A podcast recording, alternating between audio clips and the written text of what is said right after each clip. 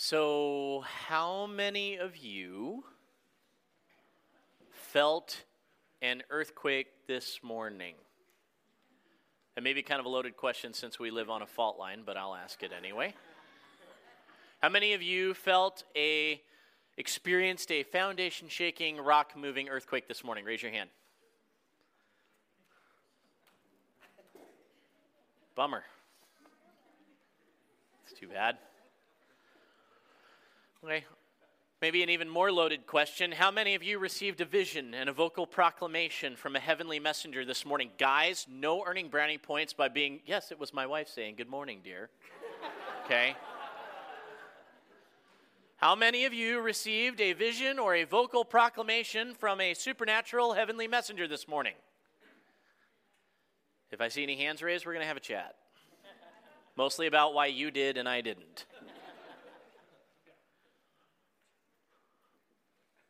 Here's the thing I think it can be kind of easy for us to get lost in all of these dramatic events that happen at the time of the resurrection. These things that Matthew records in his description of the Easter Sunday account. And they're just, they're so removed from our understanding sometimes. We might experience the earth shake or move, but we don't immediately associate that with some kind of epic event or sign of portent that something big spiritually is happening. We say, "Oh, I hope it's not the big one." and we straighten the you know picture frames and we move on and and even as believers i think we become so familiar with this idea that we are potentially receiving encouragement and information and instruction from the holy spirit on a daily basis that the concept of an encounter with a supernatural messenger has become more easily categorized in the area of mental imbalance than divine interruption. Now, I don't know what we're supposed to do with that, but I can say this. While the people in the churches that Matthew's writing to, I, they were not near as far as removed as we are from that day that Jesus rose from the dead. I'm doubtless that the possibility exists that the resurrection had started to become a foregone conclusion for most of them and that familiarity had started to invite kind of a sense of complacency with them into their discipleship. And when we look at the reasons that Matthew makes his account the most dramatic of the four tellings of the gospel, I think it's because he was aware of the tendency for us to just kind of gloss over the things that we know well. How we speed through the terrible Friday of the cross and the even more terrible span of that empty Sabbath, Saturday, and, and through the events of the first Easter. I want to remind you of something today. What is a foregone conclusion for you and I that Jesus rose from the dead is not a foregone conclusion here. It's not. It's not. Not for anyone associated with Jesus. They didn't know the resurrection was happening. The women come from the tomb with only they come they come out and they come that morning they have one expectation to look on the tomb sealed up holding not only the one that they love but apparently all of their hopes and their dreams and their future as well. That's what they expect to see. That's what they plan to do. They're coming out to have one last little quiet memorial service. As one Christian songwriter wrote about it, oh, oh, that long Saturday between your death and the rising day when no one wrote a word and everyone wondered, is this the end? And when we don't allow ourselves to experience that space, when we just kind of speed through the resurrection, as a given for Jesus, it becomes powerless for us, I believe. It becomes impossible for us to respond the way that the two Marys did on that day overwhelmed with great fear and great joy. And that seems to be exactly what Matthew's trying to kind of pull up in the readers of his gospel, both then and now. It's as if he says, Look, Easter's not really going to dawn for you unless, unless you are able to feel the earth shake again. Unless you're able to hear the angelic messenger again. And this is why I'm telling you all this. Easter's got to dawn for you again so that you can move to be, be moved to follow the instructions of the risen Savior. And, and that's really the whole point of Matthew telling the Easter account, right? And you may be, you may need to slow down a little. I, actually, you know what? We'll all slow down so that you can hear this with me. I'm kind of getting over the top of myself. I'm excited about this part, okay? But I really want you to hear this. Sometimes the most simple observations are the most profound ones. And if we skip over them, we're going to miss the point. And, and the most direct, most primary observation when we read Matthew 28 that Fred just read is this The passage we read this morning is not a resurrection story. Put your rocks down. Just think about this for a second, okay? The passage that we read this morning is not a resurrection story. Hope you're all awake now. Let me explain. Matthew never describes how the resurrection of Jesus happens. In fact, you aren't going to find an account of it in any of the Gospels. Because some events like what Jesus experienced internally when he took the weight of the world's sin on the cross, or what happened on that silent Saturday between the grave and the rising, and how he was raised. Oh, church, those things are just simply beyond the realm of even our imagination. They're too amazing, they're too profound. They are too full of the wonder of God to even try and put in words. They're beyond the realm of description. They're beyond the realm of proofs. Let the theologians speculate. Let the preachers try and come up with the perfect words. But ultimately, the resurrection is beyond us. It's just too beautiful, it's just too big. It's just too amazing. It's just too God.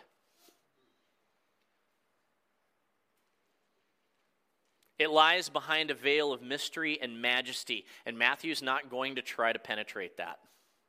In fact, the only ones who might have even had a glimpse of what the resurrection actually looked like are shaken more than the earth itself. The Roman equivalent of a special forces team lies scattered and senseless and limp on the ground, overwhelmed by the mere reality, the mere possibility of a resurrected Jesus. They can't tell us what goes on. They don't even know where they are. They don't even know what day it is. They're not even sure that they're alive anymore. The ones who are more than ready to prevent resurrection fraud are completely and totally unprepared to deal with resurrection truth. No one's going to try and reduce what happened this morning on Easter to verbal images or phrases. Matthew's not going to tell us a resurrection story. You know what he is going to tell us? He's going to tell us a story of the revelation of that resurrection to human beings and the impact of that resurrection on human lives. What it means to see the resurrection and what the resurrection is supposed to do to you. That's the story that Matthew tells. That's the story that we need to hear. And that's why the ground shakes. That's why this brilliant supernatural messenger kind of relaxes atop this massive boulder in the midst of a bunch of incoherent war veterans. what has happened in mystery is going to change all understanding. What begins as a gut level of fear and joy reaction has to translate into life change. That's what the resurrection does. The resurrection of Jesus utterly shatters for all time and for all people this notion that we can go back to business as usual. Nobody gets to do that now. The message that the angel delivers is really simple, and yet it's so packed with meaning. You're looking for the one who's been crucified, but he isn't here. He has been raised as he told you he would. Two really powerful statements. Two really powerful statements to these ladies. First, this is not the end of the story. This is not the resting place of your hopes and your dreams and your future any longer. Story doesn't end here. Story is just getting started. There's a new story being wit- written because God has unwound the grasp of death from his beloved Son.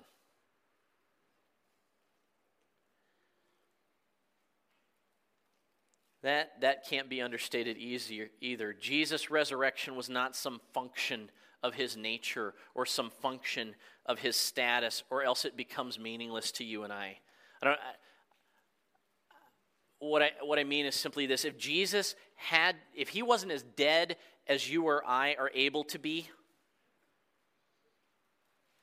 then it's meaningless. He had to be as dead as any of us so that we can have any hope that he's the forerunner in life and death and eternity for us. And one of my kids asked the question, like, like, so why?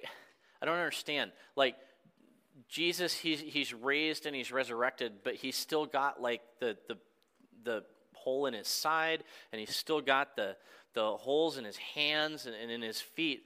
Like, Dad, does that mean like if I die some crazy way, like when I get resurrected, I'm be like some zombie and I'll be like, oh, uh, you know, I don't, I don't understand. And I went, oh no no no, you don't understand. You, you don't understand. Jesus doesn't have those things because that's how you get resurrected. Jesus has those things because those are his badges of honor as king. Because of how he was made king. Nobody else is going to be made king like him, and so nobody else gets to wear the badges of honor of being king. I said, but they're also for you and me. For you and me to remember that he was just as dead as we will be, and just as alive as we will be.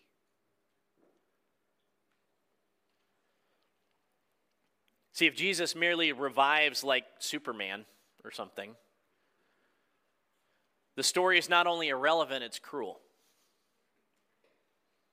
Because Jesus can do that and I can't. But the Father has raised him from the dead. And death is now disarmed. And if something as final, as something as powerful, as something as real, as something as, as, as cruel and common to all of us as death, if that can get overturned, well, now anything's possible. Even if it doesn't feel like it right now.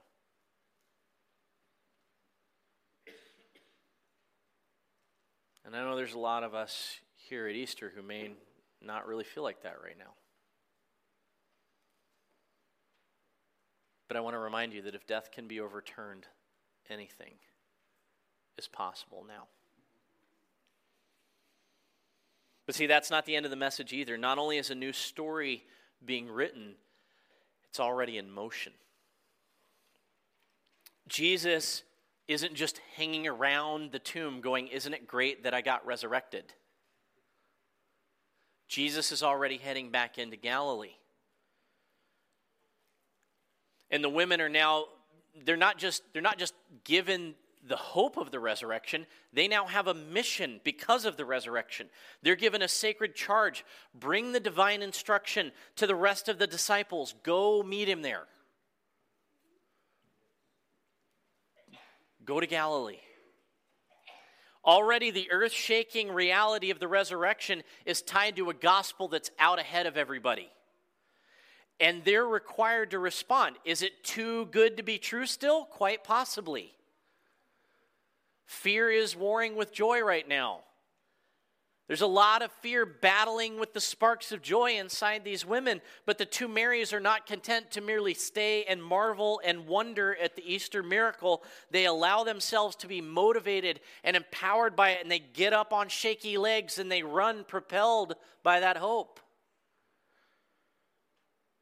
And then, quite suddenly, Jesus is there as they run from the tomb. It's, it's almost comical how undramatic Jesus' entry is compared to how big everything else is, right?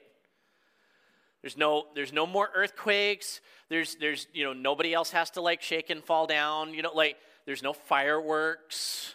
There's no like rock concert power chords or anything like that. He's just there. No supernatural acts. No shiny clothing. He's just there. And the fact that he is there is totally supernatural enough, right? It's enough for him to just be real. And his presence and his greeting, they are enough to end that battle between fear and joy in these two ladies. They move to him without fear. They just they just go, right? There's no questions, there's no nothing. They just go and they embrace these feet that are both holy and familiar, and they just offer up their praise. That's what they do. And I love his greeting. Chairete, he responds to them. Again, familiar but holy. That is, that is way more than a simple hi, how you doing kind of greeting. It, I mean, it has that. It has that meaning to it. It's kind of a hiya, how are you? But it's the same exclamation that Paul is later going to use to describe the imperative Christian attitude in Philippians 4. It's a single word. It's a single word with so much meaning packed into it.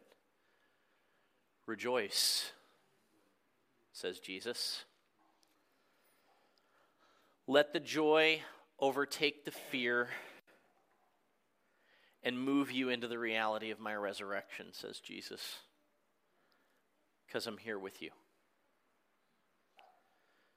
I mean, for of course, death is unwound and defeated, so it's entirely possible for Jesus to fully embody Emmanuel and be everywhere and every when now, both with the women and on the way to Galilee at the same time.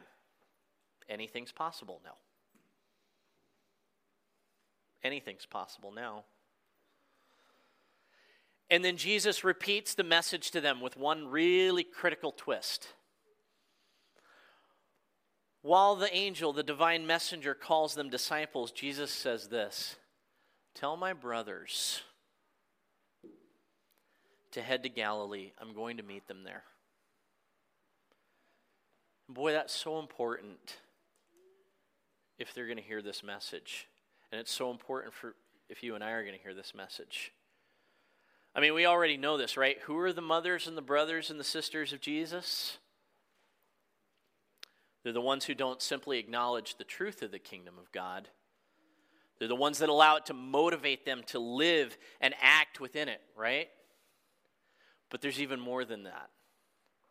Because there's a great forgiveness and a great invitation there, right? Jesus is not going to abandon the ten that abandoned him. And he's not going to deny the one that denied him. There's a new story being written, and now anything is possible.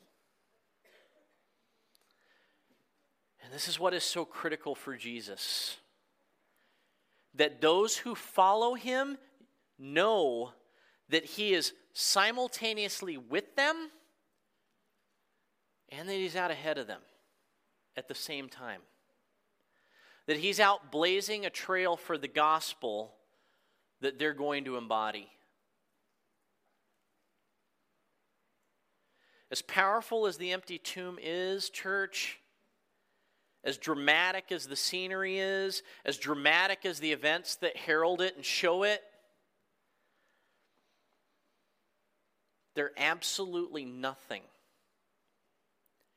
if they don't empower us to move forward in the reality that it creates. Jesus isn't content to just stay at the tomb and say, Isn't it a great thing that I'm resurrected? His followers cannot, must not be content to stay at the tomb and say, Isn't it a great thing that because of Jesus we're resurrected? And our lives are resurrected and they're all put back together and, and we're whole and we're new and there's a new story. All of this stuff is fantastic. But here we're celebrating the empty tomb, and Jesus says it's time to go to Galilee. Not stay at the tomb. Right? No. No, don't stay here, she says. It's good. I like interactive sermons. Good. Jesus is no more at the tomb now than he is at the cross. He's out in Galilee. And the irony is, is that that's a return to the familiar in every way for all of the disciples. The Jerusalem trip is over, and now we're all heading back home. Back to the shore where we hauled in fish every morning and we mended our nets every afternoon. We're heading back to the town where we used to sit in our tax collector booth and serve the empire. We're heading back to our parents and our spouses and our children and our jobs. It's time to go home. Back to the old stomping grounds where all this started, where everything we know is exactly the way that we left it, except for the fact that nothing is the same anymore. Nothing. All the powers that set themselves up against the king They've been disarmed, they've been overthrown. It's not the same anymore. Death itself is undone. There's a new story being written. Anything is possible. And so, what are they going to choose to do? Are they going to embrace the familiar in Galilee? Or are they going to go meet Jesus in Galilee? Either one of those things could happen. Some of the other gospel accounts show the disciples even wrestling with this, right? They're kind of like, I don't know what we're supposed to do now. Here we are back home. And Peter's like, I, I guess I'm just going to go fishing because that's what I know to do. Right? And he goes back and he's sitting in the familiar, and then Jesus comes in and just kind of sidelines him out of the familiar and back into the reality that this is not the same. This is not the same because I am risen. And the power that has raised me is alive in you and transforming you. You don't go back to being the same after that. It's a real question. Different people answer it in different ways. Matthew will say later in verse 17 some go to Galilee and they worship him in devotion, but some allow reservation to win. You know, it says some worshiped him, some doubted. There's always going to be that opportunity for us to be like, yes, the resurrection, that's amazing.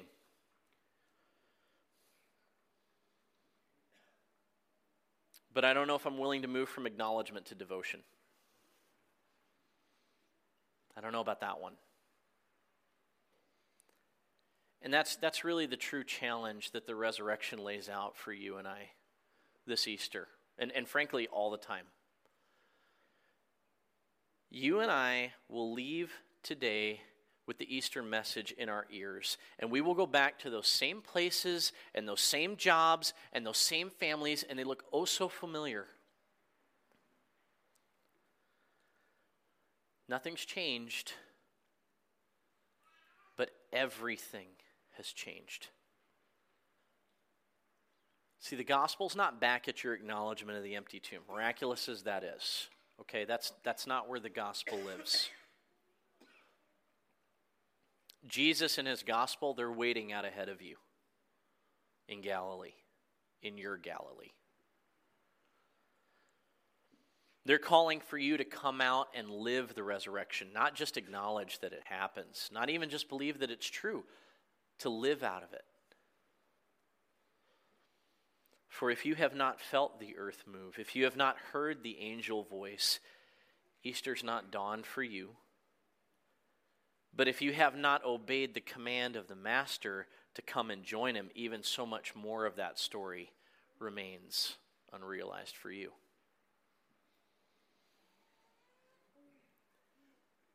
Though he is with you, he is not here. He is out there. Right? So let us go, church. Let us go in the power of God and find the joy that meeting him out in Galilee brings. Amen? Amen.